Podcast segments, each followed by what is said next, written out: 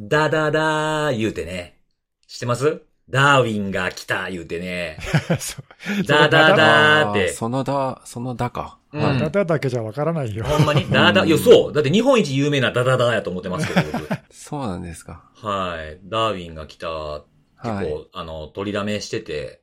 へえ。まああれ面白いですよね。うん、なんかこう、興味あるやタイトルで興味引くようなやつからこう見たりとかすするんですけど、うん。こうなんか見るもんなんもない時に最後の砦みたいな感じで見るんですよ。どういう位置づけよ。すごいですね、それ。うん見てるんですけどね。それであのーあれって思ったことがあって、おう。はい。日本のその固有の、固有種っていうんですかね。日本にしかおらへんみたいな生き物っていくつかいるじゃないですか。ああ、あるね。はいうん。でそれのね、あの、うさぎを紹介してたんですよ。はいはい。で、その紹介してたあの名前が、そのうさぎの名前が、えー、日本のうさぎっていうやつやったんですよ。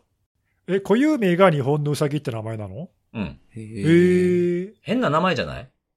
うん。なんなんそれ？な、な、一種類しかいないってことなんですかね。あ、それの、なんかそれの、前回の話じゃないけど、それの亜種は国内にはおるらしい。もうちょっとマジでもう、引っ張りますね今週は亜種やめよう、亜種の話はやめよ やめよ、やめう。よ。うん、で、変な名前だと思いません？日本のウサギって。あちょっとね、なんかね。はい。で、あの、よくよく見てたら、日本のウサギじゃなくて、日本のウサギやったんですよ。あ、そういうことか。うん。日本のうさぎ。うん、日本の、日本にいるのウサギっていうので、最初日本のウサギって聞いたら、だから日本の夏、緊張の夏みたいな感じやんけって思いながら、見てたら、どうも違うな、のウサギの話って言い始めたぞと思って、あ、そういうことか。そうそうそう。で、それ以外の、あの、ウサギも、その固有種というか、紹介されてて、それはね、あの、黒う、黒ウサギなんですけど、そいつの名前が、アマミの黒ウサギなんですよ。脳の使い方がブレトンな名前にっていう、あ、そっちはノウサギじゃないんだ。そうなんですよ。アマミの、アマミにいる黒ウサギは、アマ、アマミの黒ウサギなんですけど、へえ。それやったら前のやつ、こっちに合わせるんやったら日本のノウサギにせえやって思いながら、なんか学名みたいなこういうのつけるときってそういうなんか揺らぎみたいなやつ考えへんのかなと思ってね。ね。うーん。しょうもない。何のポッドキャストでしたっけ？ね。いやはー、いいね。今今日も絶好調だね。ようあるからね、こういうことね。いや、なんか、ねそれ、それはそうとね、はい。あの、はいちょっと話変わりますけれどうも、ん。うんはい出ましたよ、とうとう。何が？いやー、確率って怖いもんですなということで、おうおはい。コンプリートが出たんですよ。おステッカー？おー。そおー、第1号ついに。おめでとうございます。はい第一号えーすごい。そうなんですよ。だから、あの、シークレットをね、お、この収録後に送ろうかなと。やったおー。あれ、ーおめでとうございます。全部で、もともと5種類だっけ？そうですね。5種類で、あの、上の、ほら、あの、セキュリティのあれのロゴと、あの、名乗りますのやつは共通で、その下にあるおまけのロゴみたいな、こう、パロディロゴみたいなやつが異なってるっていう感じで。え、でもさ、毎回5種類ランダムに出て出てくるんでしょ？それでコンプリートってさ、取り上げられた回数も多いんだろうけど、確率的にもすごいね。そうですよ。だって5分の1がですからね、一つ。それが掛け、は掛け算ですからね。いや、引き強いなと思ってね。ね。あ、それ何、うんあの、連絡があったの？そう。コンプリートしましたって、コンプリートしましたって。えーいやー、すごい。いや、おめでとうございます。おめでとうございますね、これで、シークレットが、初シークレットがおー、ねそうだね。出るんですけどね。あれ、シークレット、俺らも見てなくない？あれ？見したと思うよ、画像。あの、セミナーの収録の時に、あ、そっか。あの、はい僕のスマホで見せました、ね。あ、そっかそっか。画なんかそうかそうか忘れちゃった。そうかうん、そうそう。ほんで、これで、あの、プレゼントをしたら、あの、シークレットもらいましたって画像を上げられて、シークレットでも何でもなくなるみたいな。それは確かにね、それはシークレットにしといてほしいね。それはシークレットにしてほしいね。うんねまあ、貼るのはね、全然いいと思いますけど、ね。まあまあ確かに確かにそう、うん。全公開はちょっと避けてほしいかなってとこは。はい、ありますねえー、すごいレアだ。ね。おめでとうございます。うんおめでとうございます。ですねこの後送っときますということでございますね。はい。は。い。ということで、えーお便りが来ておりましてですね。はい、お願いします。はい。今週のセキュリティのあれ、1時間5分47秒からのおすすめのあれを聞いてたら、フレーバー違いのことをアシュ呼ばわりしていて吹いた。アッシュって言うな、アシュってって思いながら URL をコピーしようとページ開いたらめっちゃアシュ連呼しててタイトルでまた吹いたっていうね。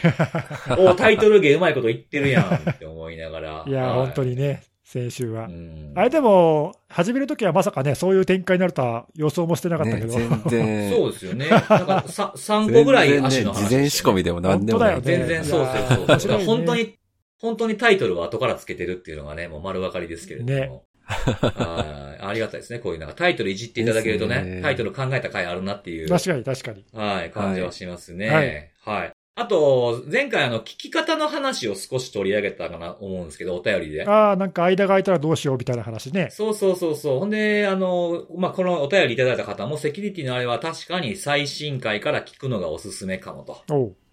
で、この方は150回ぐらいから聞き始めたらしくて、で、最新話からこう遡って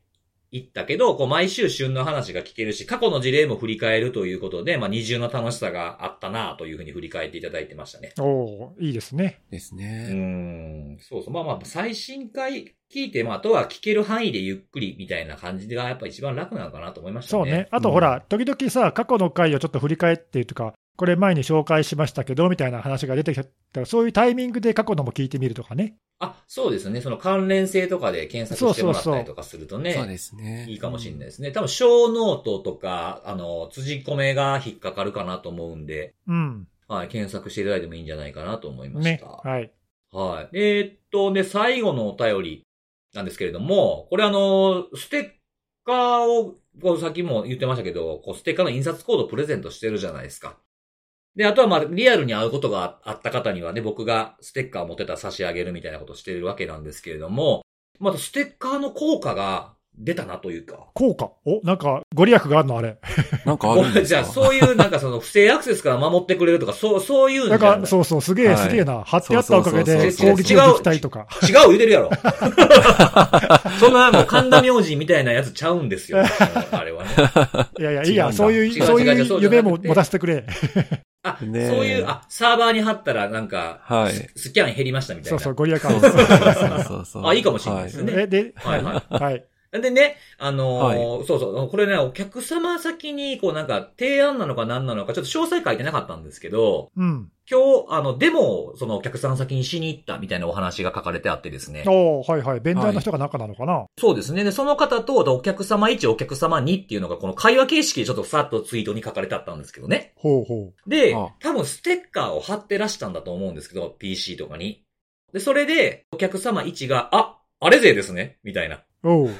感じで。で、そのツイートされた方が私っていう書いてあったんですけど、はい、と言うと、何々さんもですか？みたいな。うん。で、お客様1が、はい、あれ勢です。毎週聞いてます。で、お客様に、私も毎週聞いてます。で、お客様1が、あれ、面白いですよね、みたいな感じの話で盛り上がってですね、その後、デモの、デモのために用意した時間の半分をあれの話で盛り上がりましたっていう。それはどうなんだ？それは。これは大丈夫ですかね。ちょっと心配になりますけど。なんかこう、提案とかデモとかももちろん大事だとは思うんですけど、これやっぱほら、なんていうの、やっぱ結局人間同士じゃないですか。なんでこうやっぱ共通のね、ことがあったりした方がいいんじゃないかっていう。間違いなく、でもうまくいったんじゃない？いや、確かに、絶対そうだと思う。あ、そういう意味ではやっぱりご利益あるんか？あるんご利益。あるんですね。貼っとくとね。えー、でもなんか嬉しいね。いいねステッカーからそう広がるわっていうかさ。そうそうそうそうそう。えー、なんかじゃああれかそんなこ。とあるんですね。ね、目ざとくん、そのステッカー貼ってあるのにパッと気づいたんだね、きっとね。そうですね。えーいや、だからその、これステッカー貼ってなかったらわざわざいきなりね、お客様先でこうデモしてる時に、あセキュリティのあれってありましたねみたいな話なんかしないじゃないですか。普通、いきなり。僕らだったらさ、僕らに対して、その聞いてる人たちが、聞いてますよって話しかけるっていうのは、まあこれはあるじゃん。ああ、そうですね。僕も、あの、本当に普通のお客様先に営業と一緒に行った時に言われたりすることありますね。ね、そうそう、僕も結構、こう、なんか公園行ったり、こう、なんかいろんな会合とか行ってさ、初めての人に会った時に、まあまあの確率で聞いてますよって声かけてもらうってことがあるんで、まあそれはね、僕らが喋ってるってのは分かってるから言ってくれてる。そうですね。そうまあそうですよね。うんだけどあれ勢同士ってなんか何かきっかけがないと分かんないもんね。そうそうそうそう。いやー、嬉しいね、こういうのはね。ステッカーがあって、しなおかつね、その、出先に持っていくものに貼ってくださってたっていうのがあったからこそだなっていうね。ね。いやー、嬉しいな、うんなんかこう、ステッカーってね、なんかありがとうございましたとか、ここに貼りましたみたいなものとかね、まあそれももちろん嬉しいんですけど、まあこういう効果があったっていうのを聞けるのもなんか良かったなって思いますよね。ねいやー、本当に。いや、こういうお便り、ね、嬉しいですね。うんそうそうそうはいそう。やっててよかったって感じはしますよねい。や、ご利益あったな。はい。そうそうそうそう。うんはいですね。ということで、今日もセキュリティのお話をしていこうかなと思っているんですけれども、じゃあ今日はそうですね、看護さんからいきますかね。はい。はい私から、はい。うん私、あのーちょっと前の話なんですけど、はいはい。はい。あの、ふとですね、あのー6月の15日かなあの、マンディアントが、はい。まあ、分析された記事出しておられた、あの、まあ、タイトルままで言うと、中国との関連が疑われる攻撃的かつ高度なスキルを持つ攻撃者がバラクーダ ESG のゼロデー脆弱性を悪用っていうのをちょっと今日。まあなんかちょっと唐突感がね、まああ若干あるんですけど、ちょ ちょっと今日取り上げたいなと思ってですね。そういうこともありますよね。いや、なかなかいいタイミングですね。はい。タイミング良かったですよね。うんうんはいいんじ。ゃないですか。うん僕も気になってたとこですから。まあですよね。で、まあ概要としては、まああのもうタイトルに書いてある通り、そのバラクーダ ESG、E メールセキュリティゲートウェイですね。うんあのそちらのアプライアンス製品においてゼロデー脆弱性を悪用する活動が確認されましたっていう、まあそういう内容なんですけど、うん。まあ脆弱性が結構ですね、あの、えげつないっていうとあれなんですけども、結構やばいやつで、あの、まあリモートからコマンド実行ができるよっていう、まあそういったもので、うんうん。で、発見した、確認したのは、まあ、まさにあの、ベンダーであるバラクーダなんですけど、あの、確認したのが5月19日に、あの、確認をして、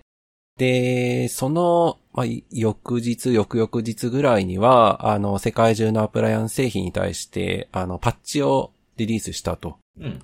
その時点で見れば非常に動きとしては早かったんですけど、これあの、非常にですね、攻撃者がしつこいというか、まあ、攻撃者も結構その辺の動きをしっかり見ていたのか、あの、そのパッチを、まあ、バイパスするというか、無効化するような動きっていうのも、まあ、見せるということで、6月6日に、まあ、バラクーダ自身は、まあ、あの、アプライアンスの機器交換も、あの、してくれという形で、まあ、結構、まあ、なので、まあ、使ってる人からすると、まあ、大事というか、あの、大変な、まあ、実際ね、あの、対応された方は大変だったんではないかな、というものなんですけど、マンディアント自身が、あの、分析したところによれば、これあの、5月よりももっと前ですね、2022年の10月10日頃から、うん。まあ、現地時間ですけども、それぐらいから、まあ、あの、少なくともマンディアントは攻撃の悪用が認められたということを、まあ、その記事中では書いておられて、うんで、あの、貴族分析っていうのもいやってはおられるんですけども、彼らが付与した、あの、アクターの名前としては UNC4841 ということで、まあ、あの、まあ他の過去の基地のアクターっていうんですかね。あの、そことの関連っていうのはちょっとまだ見えてこないっていうところであるんですが、まあ、使用されているマルウェアであったりとか、まあ、あと、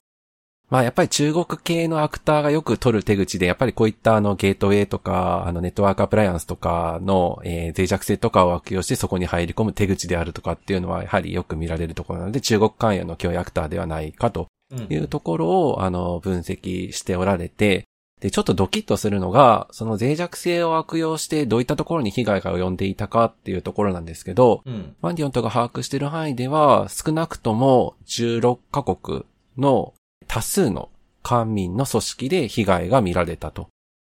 で、3分の1は、約3分の1は、まあ政府機関とお見られるという話であってですね。まあなので、まあ結構、まあ被害というか影響を受けた組織っていうのが、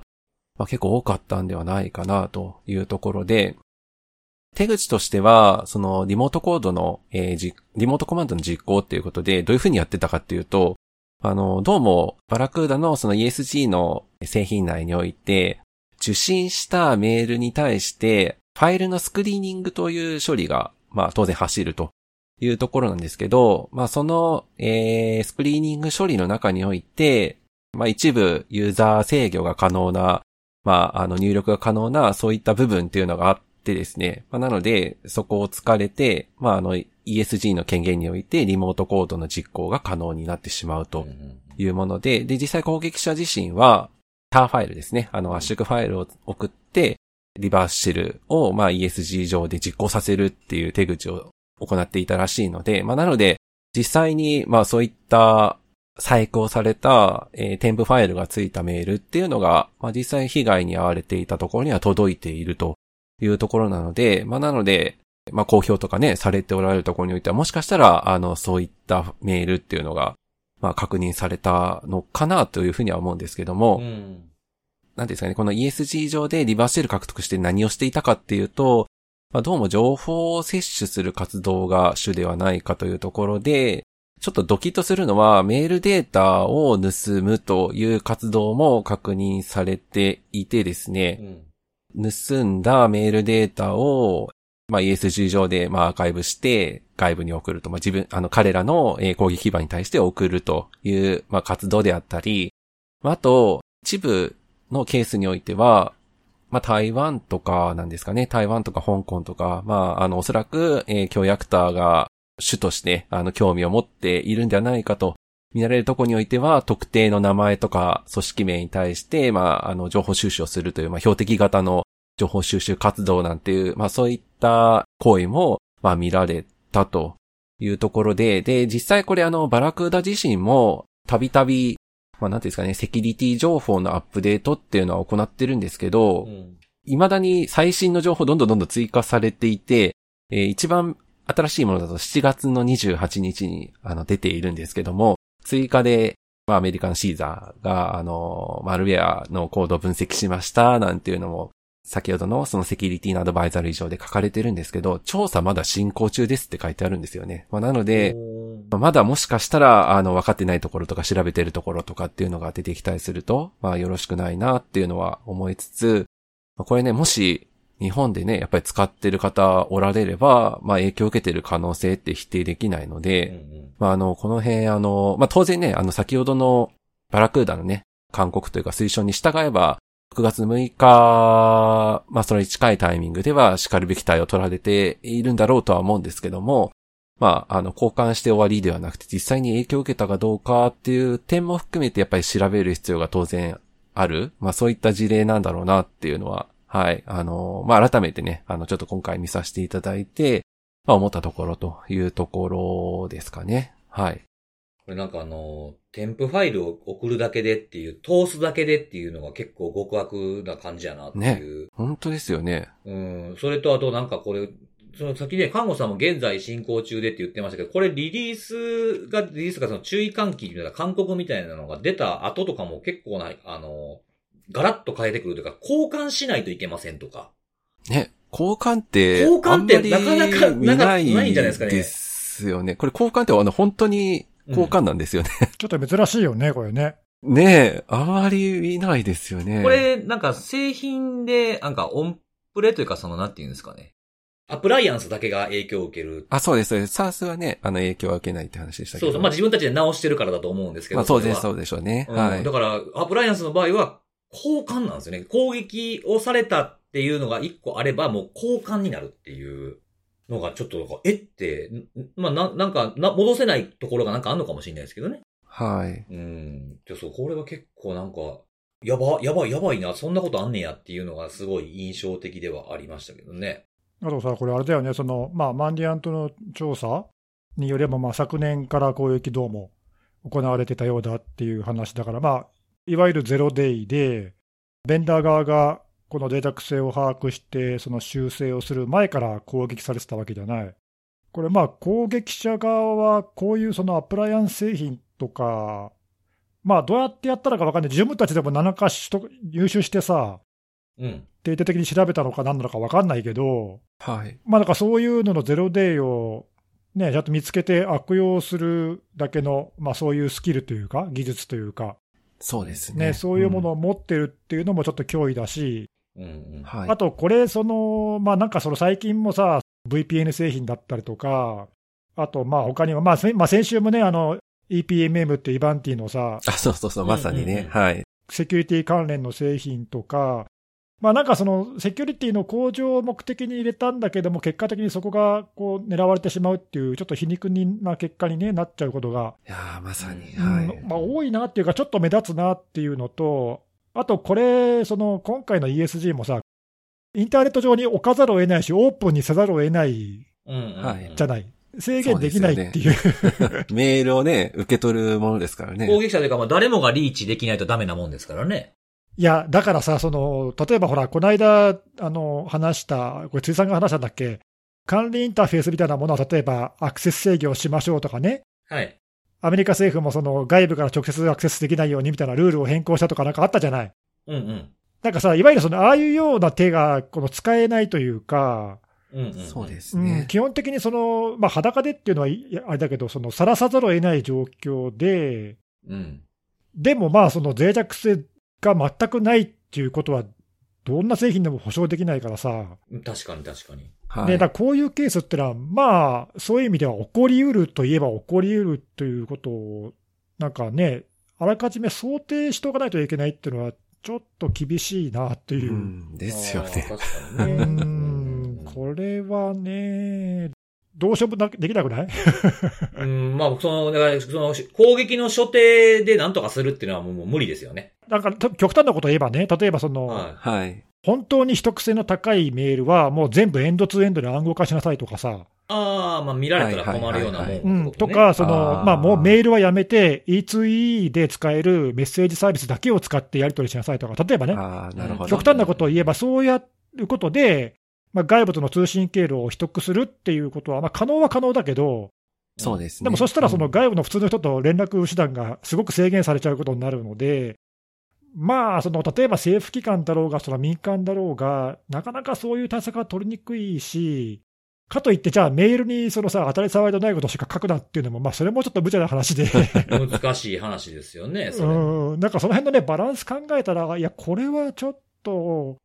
対応が非常に悩ましいなっていう。そうですよね。よく狙ったなっていうのは、まあ改めてね、はい、思いますね。逆に言うと、そういう守りにくいところを狙ってるのかなとも言えるし、ですね。うん。そういうのはちょっと怖いよね。なんか、うん、まあなんかそういうところをあえてその攻撃側が、高いスキルのある人たちがそういうところをなんか狙ってきてるんだとすると、ちょっとそれはそれで、そういうさっき言った想定っていうのが、まあ比較的こう高い確率で起こるかもっていうふうにちょっと考えておかないとうん。ダメなのかなとかね。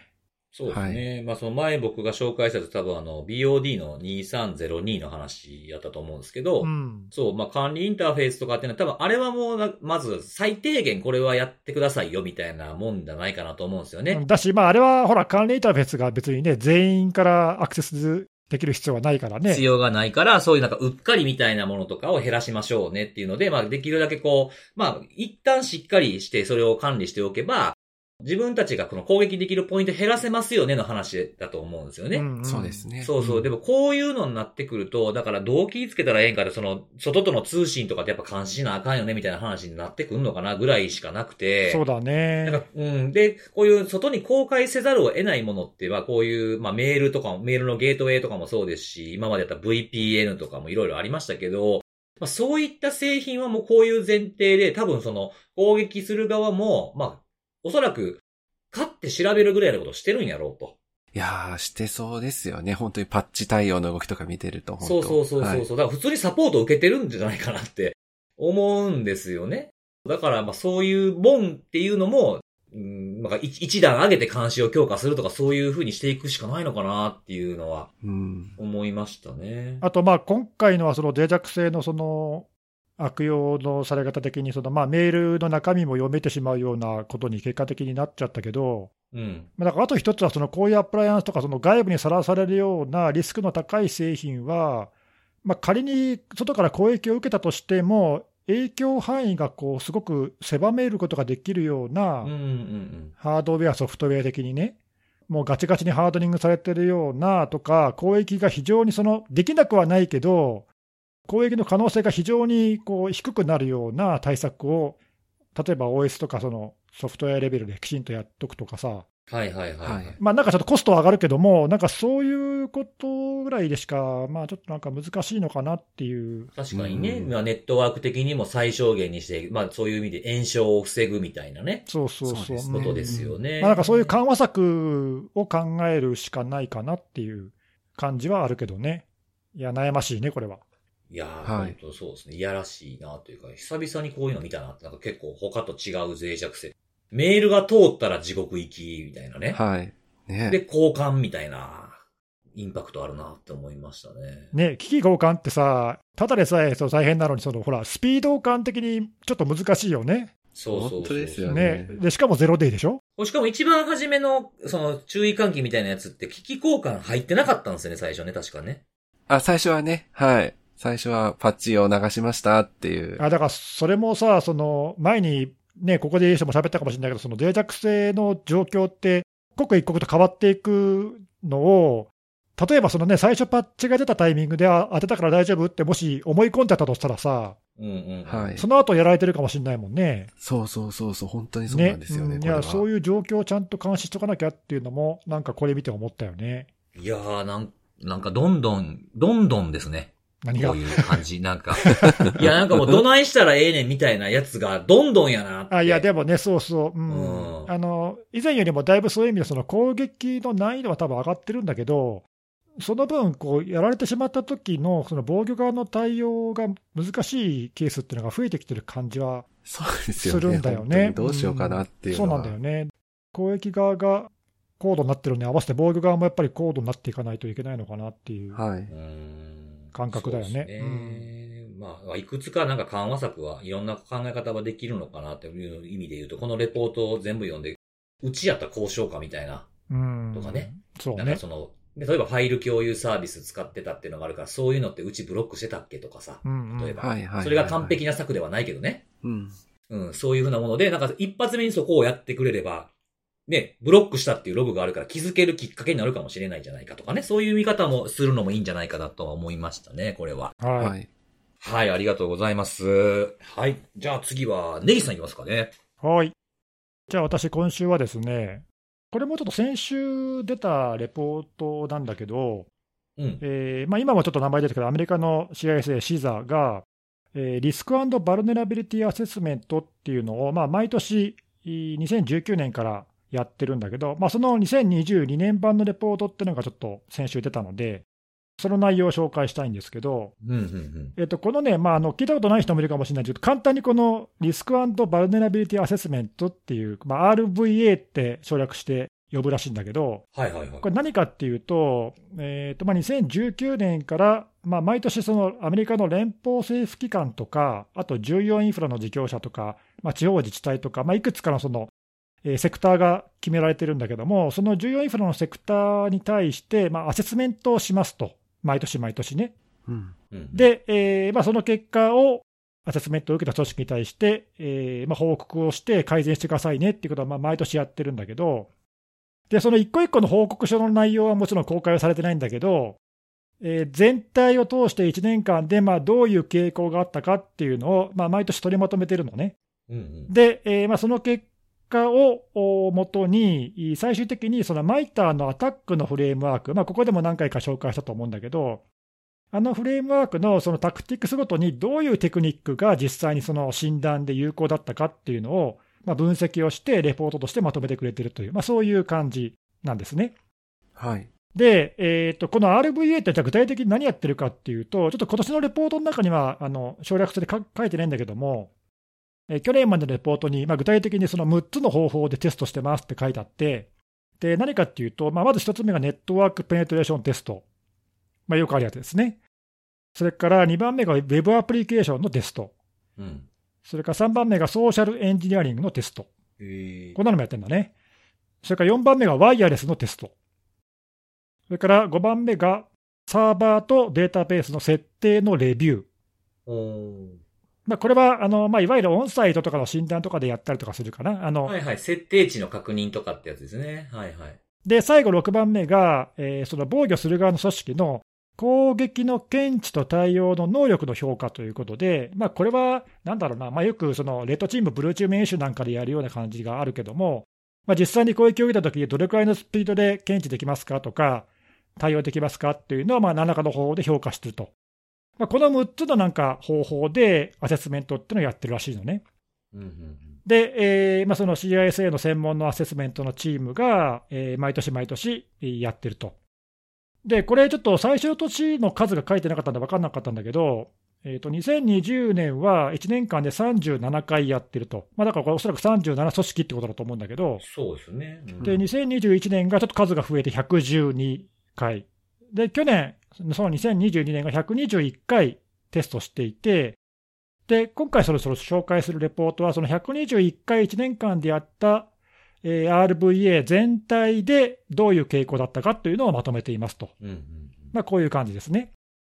で、えーとまあ、レポートはそのさっきも言ったけど、そのアタックのフレームワークで全体で、えー紹介してるけど、ちょちょっと長いので、ちょっと今日はその中の一番最初のイニシャルアクセスのところだけを、お、はいはいはい。はい、ちょっと紹介しようかなと思うんだけども、なので、えーこのイニシャルアクセスっていうその、まあ、初期侵入のフェーズ、タクティクスですね、タクティクスの中で、えーこの121回のアセスメントの中で、まあ、どういう診断の中で、どういう攻撃手法がまあ有効だったかと、攻撃側の視点で見てね。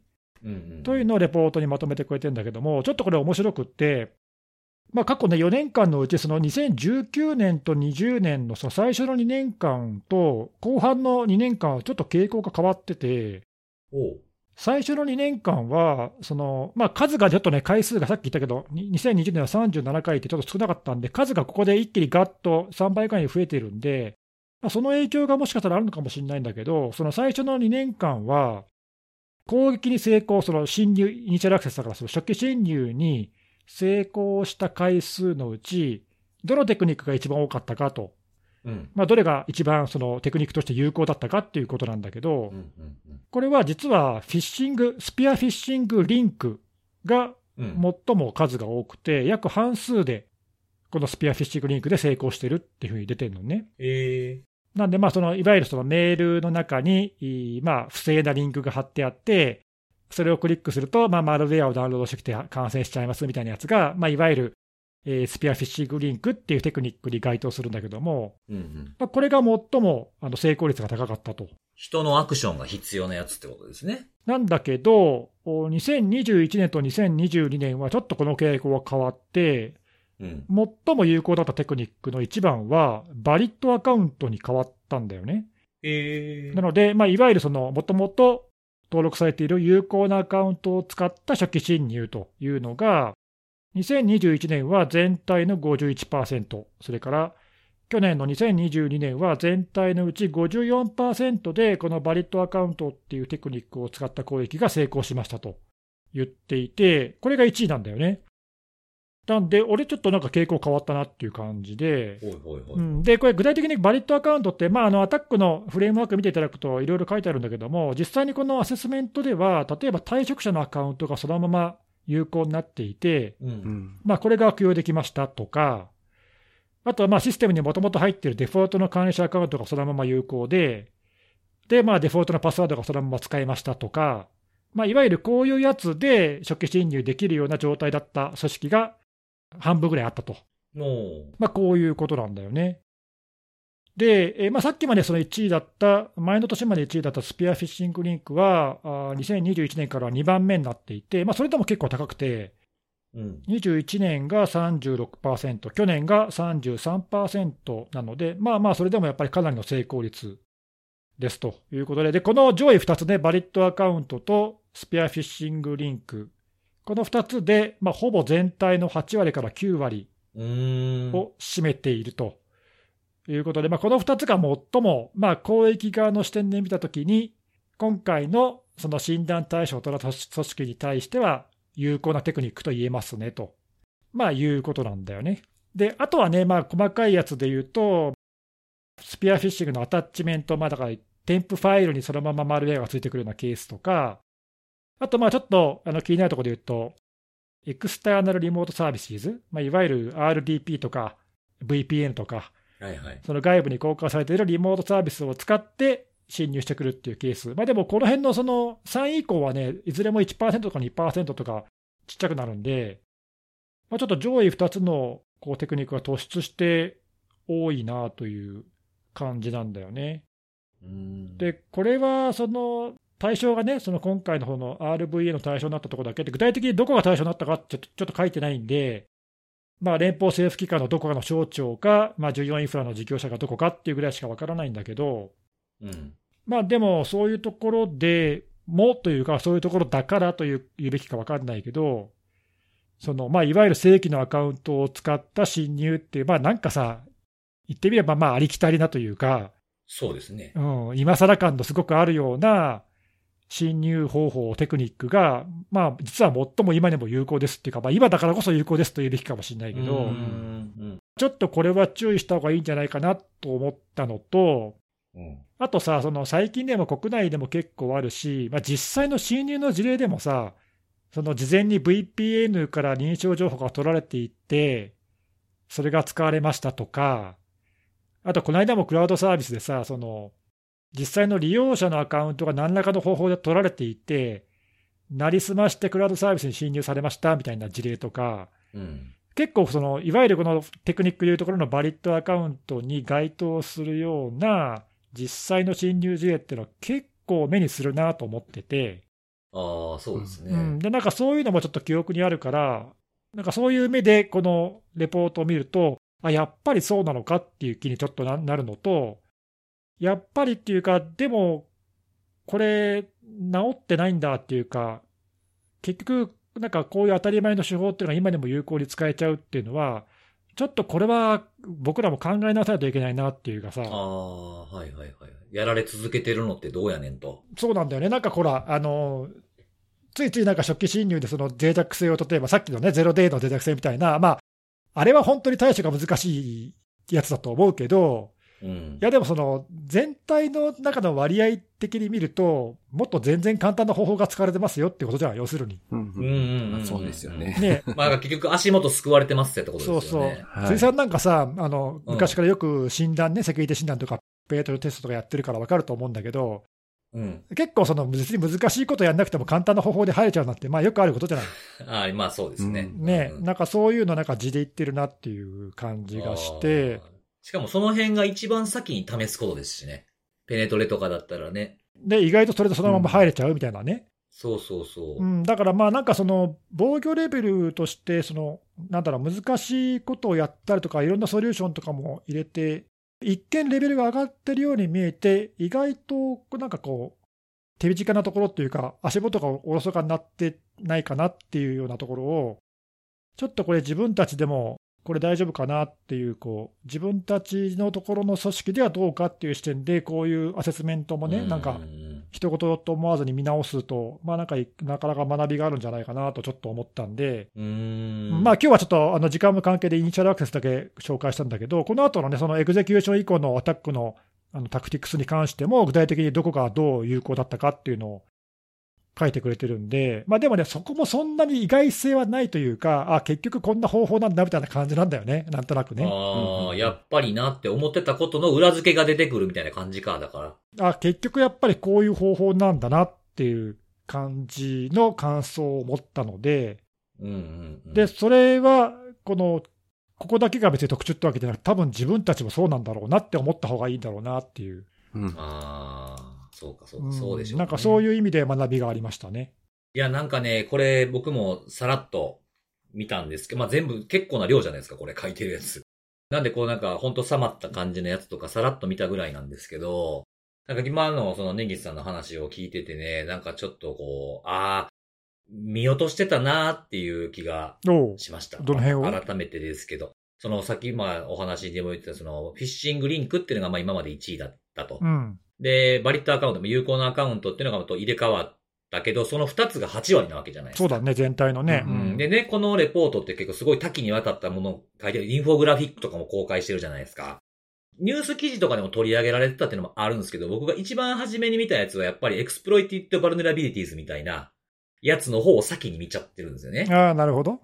うん。だそ、その考えが良くないなっていうのを思ったんですよ。そのあー8割っていうところ。うん。まずそこを見に行くっていうのは、なんかこう、そういうことに取り組んで仕事してる側だから、そっちに先に目が行くっていう感性が、ちょっと自分としては良くなかったなっていうふうにね。いや、でもわかる。なんかでもそういうところがやっぱり気になっちゃうし、うん。結構そこが、そういうところがこう取り上げられやすいというかね。ニュースとかでもなんかこ、うんここにフォーカスしてるニュースやっぱ多かったんですよね。うんだだけど、実際のところ、すごく地味な結果といえば地味かもしれないが、うん。正規のアカウントの利用とか、フィッシングとかさ、もう何年前からあるんだよみたいな方法が、結局それが最も有効な手法でしたっていうのがなんかね、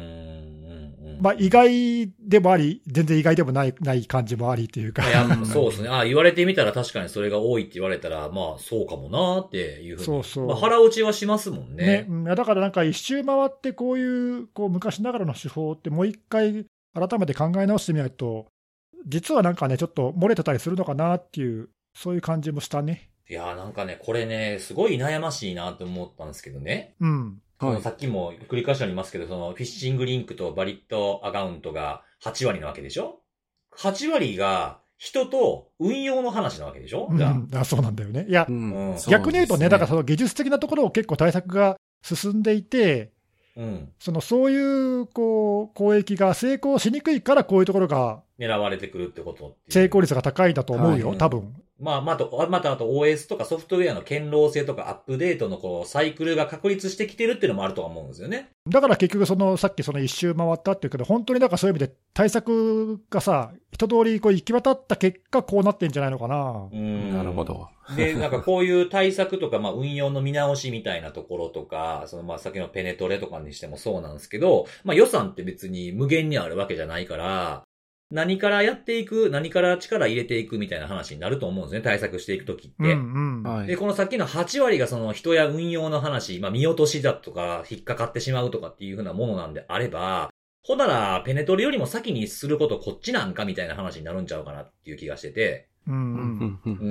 ん、なんか効率よくなんかここから対処していったらいいっていうアドバイスをすることにおいては、どう説明していくのが一番ええんやろうなっていうね。そうね不要なアカウントとかも結構なんか洗い出すの大変だったりするじゃないですか。うんなんかね、こういう不要なアカウント棚卸しとか、例えば管理きちんとやりましょうとかさ、あとまあなんかフィッシングなんかだったら、なんかね、手手っ取り早くっていうか、パッとその思いつくのはこうユーザー向けに教育しましょうとかなっちゃうじゃない。で、そういうのって、その簡単に取り組める対策でもあるんだけども、効果が割と目に見えにくいので、ついつい後回しにもなってしまいがちというか、うんまあ、そうですね。うん毎回結果違うでしょうしね、これはね。そうなんだよね。だからまあ、そういう意味で、例えばその、ゲートウェイのなんか対策入れましょうとか、エンドポイントの対策しましょうみたいなのに比べると、まあちょっとなんか、分かりにくいしや、やりにくいというかね。というところが、まあ逆にちょっと狙われやすくなってんのかなっていう、なんかこう、い因果な感じすんなっていうね。こううん、ジレンマを感じるよなんかね。まあちょっとまあ悩み続けなあかんのかなっていう気はしますけどね。そうですね。まあだからといってね、別にこのは2割でやられることもあるわけやから。そうなのよね。そうな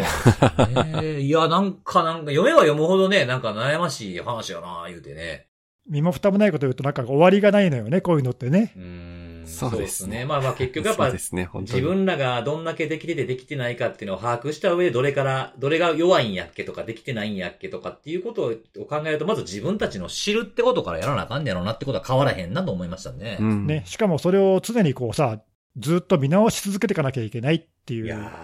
ところがね、いや、本当終わりがないんだよねっていうのをなんか改めて感じましたね。うーん。いや、ちょっとこれもっと読んで、インフォグラフィックとかもちゃんと見てみようかなと思いましたね、やっぱりね。なんかこ、答えはなかなか出せないから、逆に興味深く読めそうな気がしてきました。うんうんうん。はい、ありがとうございます。うん。は。い。はい、じゃあ最後は僕なんですけれども。はいお願いしますはい。えっと、今日はですね、あの、フレアっていう、まあ、教インテリジェンスとか扱ったりとか、あと、まあ、ダークウェブの監視とかっていうサービス提供してるような会社があるんですけど、そこがあの、スティーラーログズコーポレートアクセスっていうレポートを公開してましてですね、これも先週かな？にぐらいに出てたやつなんですよ。まあ、ちょっとさらっと、あの、読んだので、その内容に触れていこうかなと思うんですけども、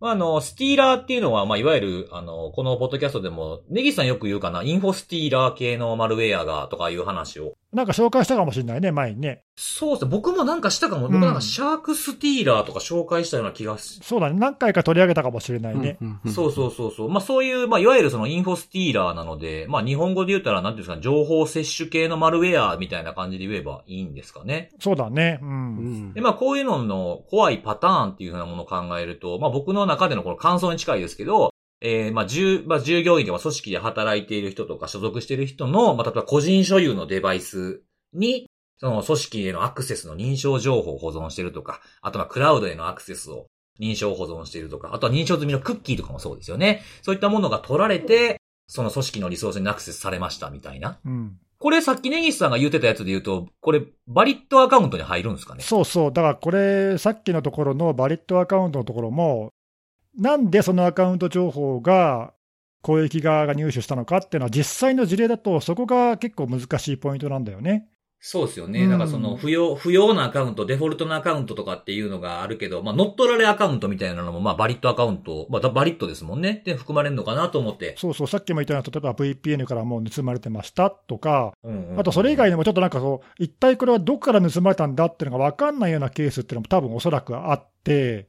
で、ほら、あの前に、あ先週だっけ、コーブウェアのレポートでも紹介したさ、あ、はい。侵入経路がアウンノーンになってるやつとかっていうのも、まあ、もしかしたらこういうようなやつで、うんうん、うん。そのインフォスティーラー系のね、マルウェアとかで認証情報が盗まれていて、そこから入ってくるみたいなのは、うんうんうん、まあなんかあるけど、経路不明になっちゃいがちなんだよね。で、そういうののひょっとしたら、ちゃんとその、そこら辺の裏付けが全部、そういうのって結局アンノーンだからさ、うん。調べられないんで分かんないんだけども、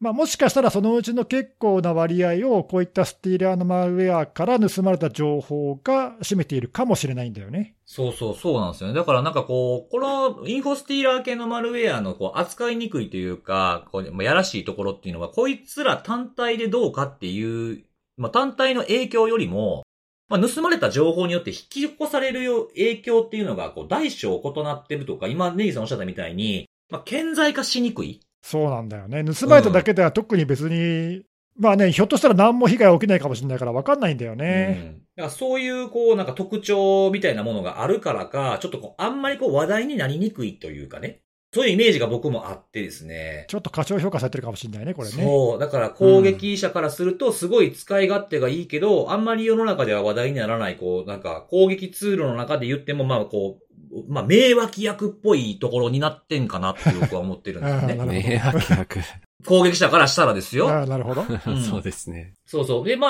あ、有名なもので言うと、なんかそのレッドラインとか、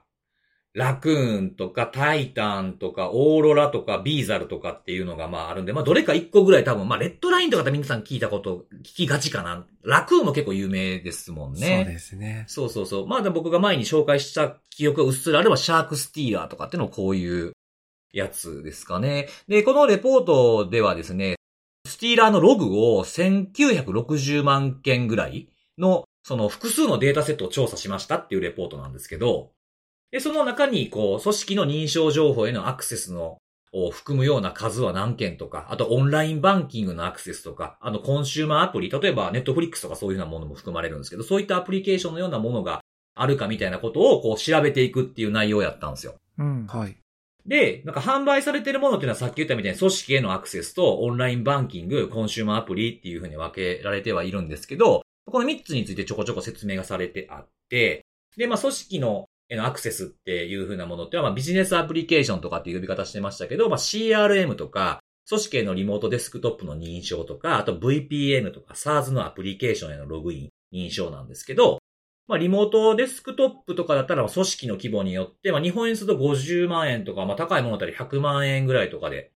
売られてますし、この、これが一番まあ高価に、あ高価の値段がついていると価値が高いという風なものがあって、さっき言った順番に下がっていくみたいなんですけれども、そういったものを見てると、僕も結構いろいろなところでこういう、まあ、なんですかね、こう、イニシャルアクセスブローカーみたいな人たちがどんな風に、何をどんな風に売ってんねんみたいなことを見てたりするんですけど、最近見かけたやつとかだったら、あの、オークション形式にしてるやつとかもあってね、うん。リモートデスクトップのアクセスで、えー、まあ、ある製造系の組織です、みたいな感じで出してたんですけど、3000ドルスタートで500ドル単位の入札で売ります、みたいなものが落札されてたりとか、そういったものもあったりしましたね。まあ、結構高い値段で売られるという風なものです。であと、まあ、オンラインバンキングとかは、まあ、その金融系のアクセス、金融サービスのアクセスとかですね。こういったものは平均112ドルぐらいで売られてたと。これは、あの、ジェネシスマーケットでの調査のことが書かれてありましたね。これも今はなきジェネシスマーケットですね。テイクダウンされてるっていうのがありましたけど。はい。そういったところではだいたい112ドルぐらいで売られてると。では、コンシューマーアプリってこれ、まあ、さっきちょっと言いましたけど、ネットフリックスみたいなものとか、あとはあの、個人向けの、いわゆるプライベート VPN とか、そういったものがあって、これなんか、これはなんか単なるこう自分が使いたいがために買う人がいるみたいなものらしくてですね。こういったものは、そのなんか価値が、要はそのサービスに入りたくないみたいな。自分のお金は使いたくないみたいなものがあって、安くで使い続けたいみたいな、相乗りしたい的なやつとかだったら、まあ10ドルから15ドルぐらいで、今最も安く売られているような毛色のデータとしてあるというふうに書いてありましたね。で、まあ、こういった情報ってどこで取引されてんねんっていう話なんですけど、まあ、そういう、あの、フォーラムとかで売られてたりもするんですけど、それよりも、まあ、あの、多くは、そのテレグラムとかで、この公開チャンネルでこんなんありますよ、みたいなものを、でやるケースが多いって書かれてあって、うん。うん。で、これはでもなんかその、バンバカバンバカその、こんなんありますせ、みたいな感じで出してるだけじゃなくて、結局有料チャンネルに入ってもらうための宣伝として使われるんですって。要は VIP チャンネルみたいなものがあって、そこにアクセスするには、あの、だいたい人数25人から35人ぐらいしか入られへんようにして、月数百ドルでこう、情報をどんどん流してくれるみたいな感じのものへの宣伝というふうな、えーことが書かれてありましたね。で、あとはまあそこからこのテレグラム以外だと、まあさっき言ったジェネシスマーケットみたいなそういうマーケットで販売するとかっていうふうなものとかもいろんな売り方があって、まあこれ、この値段で売りますよ。で、これで、このログに関してはこのだけの認証情報いっぱいありますよ。だからこんだけねっていう決めるパターンもあれば、まあ1ログあたり10ドル、10ドルで固定販売してるようなマーケットもあったりっていうので様々だ。そうですね。うんうん。もうテイクダウンされてたジェネシスマーケットとかだったら、マーケットによったら、そこで買ったもののクッキーをブラウザにあの読み込ませるための拡張機能を配ってるようなフォーラムもあったりするというふうなものもありますね。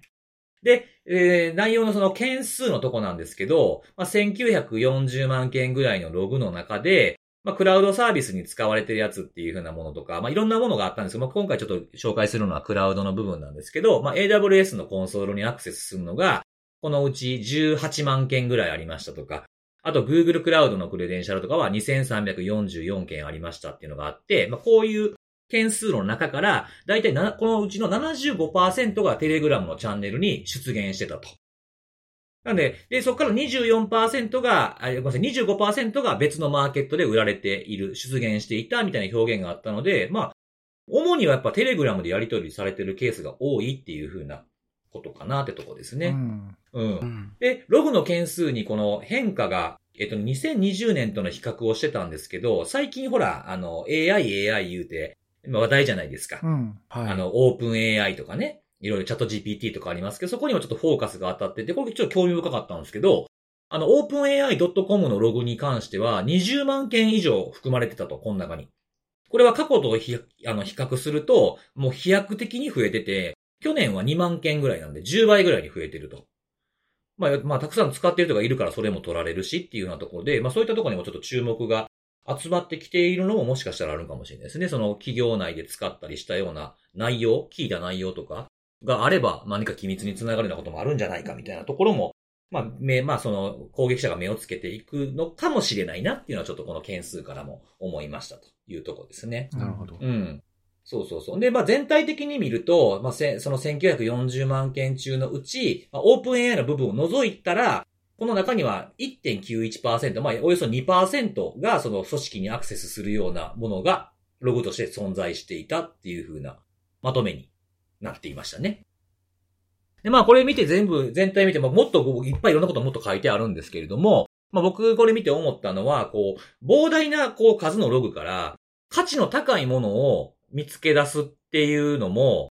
まあ仕事として存在できんのかなっていうふうな思いましたね。こうガチャみたいな感じでいいものを探して、それを侵入しやすいようにして売るっていうイニシャルアクセスブローカーも多分おるなというふうにも思いますし、あの、売っているそのマーケットとかで、あ、マーケット、フォーラムか、フォーラムに書いてある内容を見ると、認証情報だけじゃなくて、もうこういうツールも仕込んであります、みたいなことを書いて売ってるようなもやっぱ中にはあるんですよね。なんかこう価値の高いものに変え変えてから売るみたいなことを考え、考えてる人たちもやっぱりいるなっていうふうなのが思ったので、まあ、ますますそういう関与する人っていうのが増えてくるし、買ってガチャする人も増えてくるんじゃないかななんていうのは思いましたね。なんでまあ日本とかだと、そのまあマルウェアっていうふうな聞くと多分ここ数年は最近ね停止中のまあエモテットくらいしかあまり話題にならないですけど、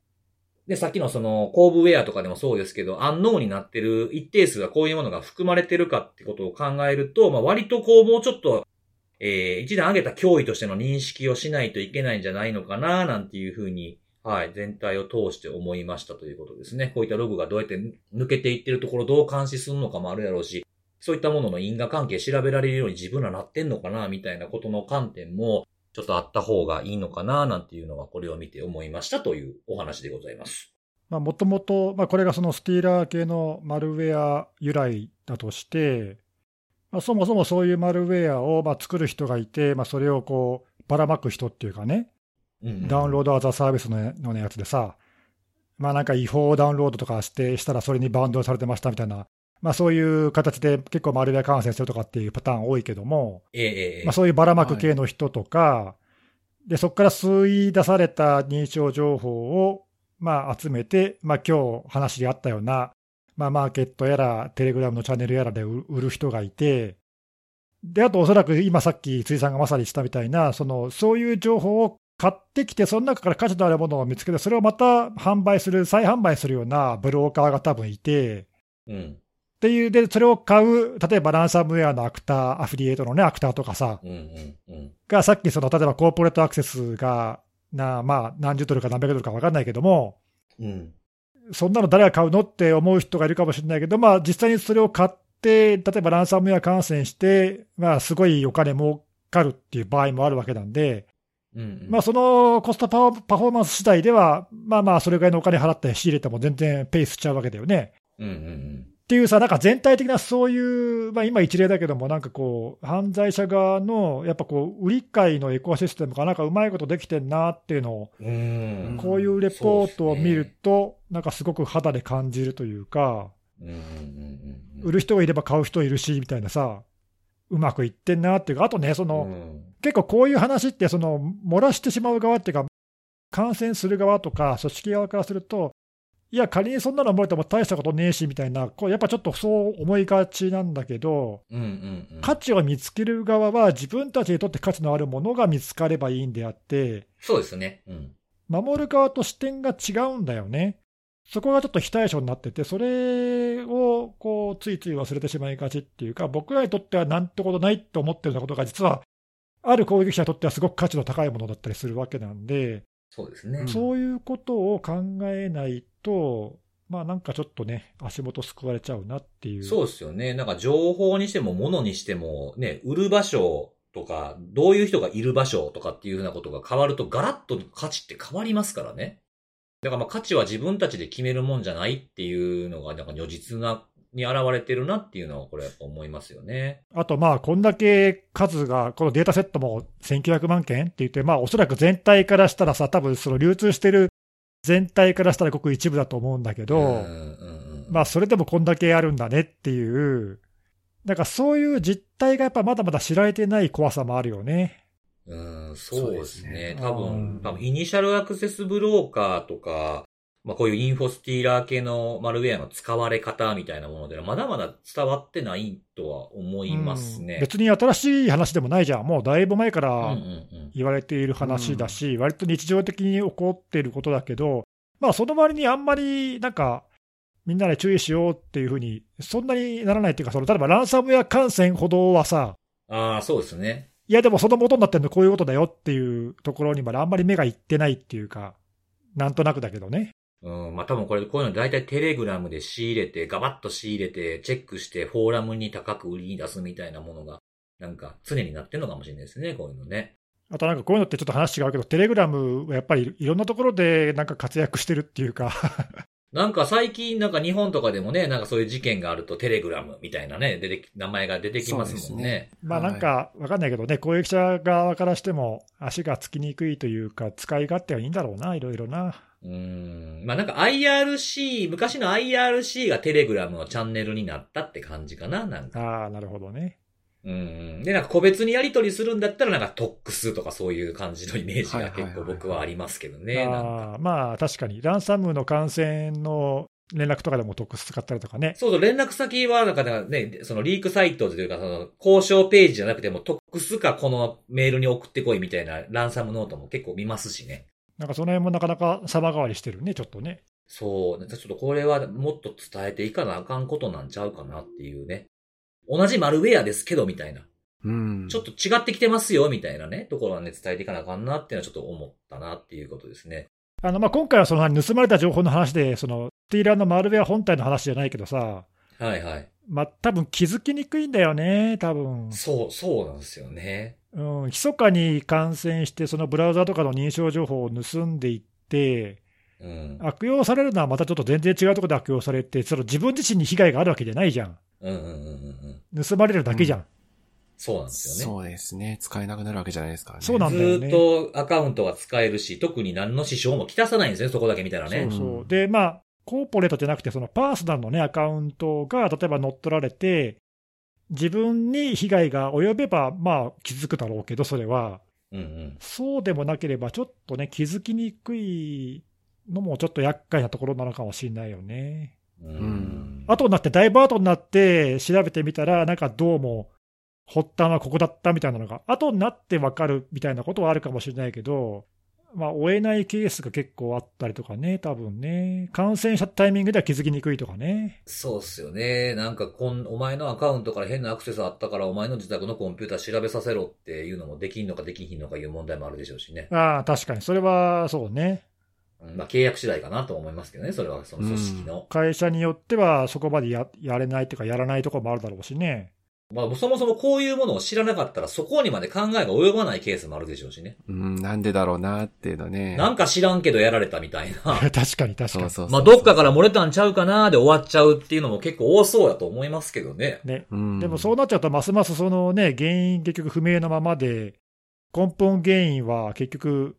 対策されないままってなっちゃったら、まあまたやられるよね、きっとね。そうですよね。パスワード変えてもね、結局また漏れ続けてるそうなの、わけですから、ね。そうなの。元が、元が立ってないからね。そうなんですよね。ねで、やられるし、ほんでそれは事例として表に出ないんで、うちも気をつけようともならんっていうのがやらしいところなんですよ。そうね。なんかうんまあそういう意味で改めてこの辺はちょっと注意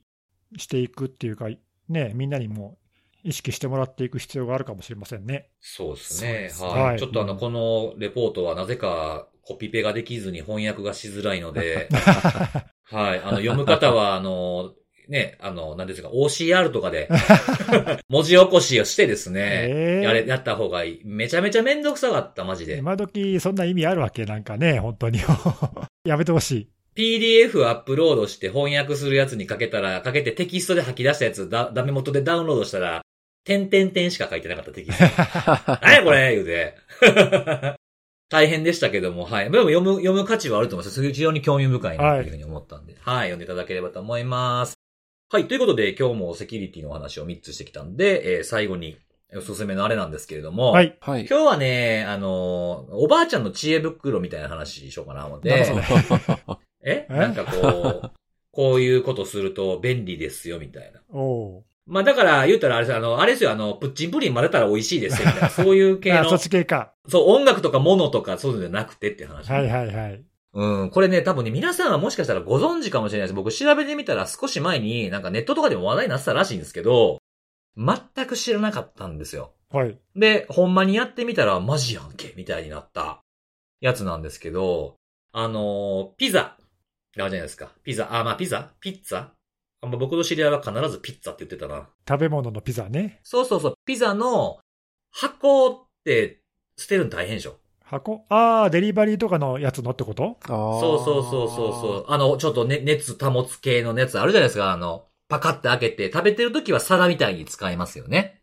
ほんで、あいつ、いつも、あの、ゴミ袋突き破りよるんですよ。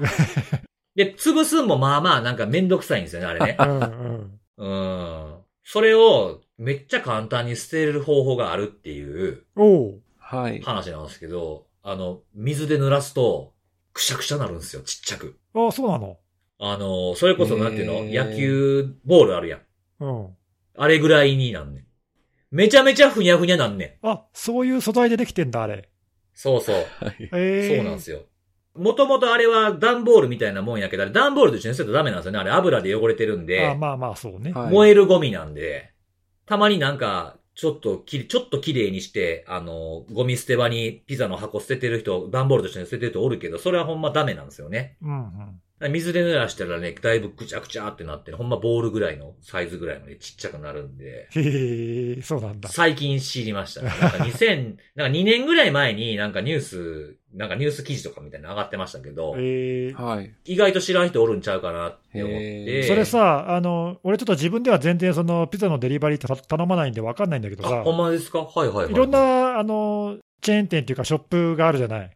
ピザ宅配のピザってさ、うんうん。どこもみんなそうなの？同じなの？大抵これでいけるみたいですね。いろんな人、いろんな人が試してましたけあど、、じゃあ、どれもみんな同じような素材でできてるんだ。そうそうそう。だから多分ね、へーあの、もし、もしね、そのなんか、まあ、ピザ屋さんって言ってもほら、なんか、なんか地場の、地場のピザ屋さんとかもあるじゃないですか。地域限定って言えばいいんですかね。ローカルな。チェーン店とかじゃなくてってことね。そうそうそう。そういう風なところの箱はどうかはさすがにわかんないですけど、大抵のところはこれでいけるらしいんでい。わゆる大手の宅配ピザのチェーン店とかだったら、そうそうそうそうあ、そうなんだ、知らなかった、それ。逆に、逆にこれでけへんかったらもう、文句言うた方がいいですよね。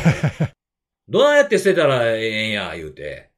ピザ屋さんこそ知ってほしいですね、それやとね。こういうことができるやつに変えてほしいみたいな。あれ、それは、その、もともとそういうことを想定して、そう作られてるのかしらね。いや、そうじゃないんじゃないですか。そうなのかな？多分へえ。そんな、だから普通そうやったら書いてますよね。ね、書きますよね、なんかねうん。書いてないと思うんで、それ逆に、あの、なんかまずいことはないのかな？水に濡らして、その、丸めて、ない、ないんじゃないですか、多分。まずいことはないのか、特に。もともと油に浸ってるもんですしね。どっちみちリサイクルできないから、燃えるゴミで捨てるしかないんだったら、まあ同じか。そうそうそう、一緒一緒一緒一緒。もともとは普通の可燃ゴミと同じ扱いですよね。なるほど。ゴミ袋を突き破る心配なくなると。そう。しかもちゃんとも、ちゃんと燃えるゴミで出せるし、あ、かさばりよるんですよ、ほんまにあいつ、マジで。あいつのせいで他のゴミが入れへんようになったりとかするから、なんか気軽に頼んでる食べ物の食べた後で、なんでこんな俺、嫌な思いせなあかんねんっていつも思ってたんで、邪魔やわ、こいつ、みたいな。あ生活の知恵だね。そうそうそう。え、辻井さん、ちょっと、そ、それのシリーズで、あの、コストコの、コストコのあの、クソでかい入れ物の捨て方もちょっと、あんの？それ。知ってる方教えてほしいんですけど、あ知ってる方がおすすめしてくれってこと？突き破るんで、同じように、コストコの何が、何箱？箱、あの、プラスチックのやつですね。あ、プラスチックのやつがあるんや。結構大きいんですよ、コストコのやつも。へー。結構大きくて、ちょっとそのままね、捨てるのも、なかなか大変っていう。プラスチックって一番扱いにくそうですよね。そう、ね、なんかね、単純に畳めないですし。畳まれへんし、も、燃や、燃やされへんしね、プラチ、プラスチックなんかね。はい。ちょっとそのおばあちゃんの知恵じゃないんですけど、うんうんうんなん。かね、あれば。あ、逆に？逆におすすめの、リスナーからのおすすめのあれ、あとは、うちはコストコの箱こうしてますみたいな。そうですね。あの、辻さんに調べていただいてもいいんですけど。あ、本当ですはいそんなこともリサーチするっていう。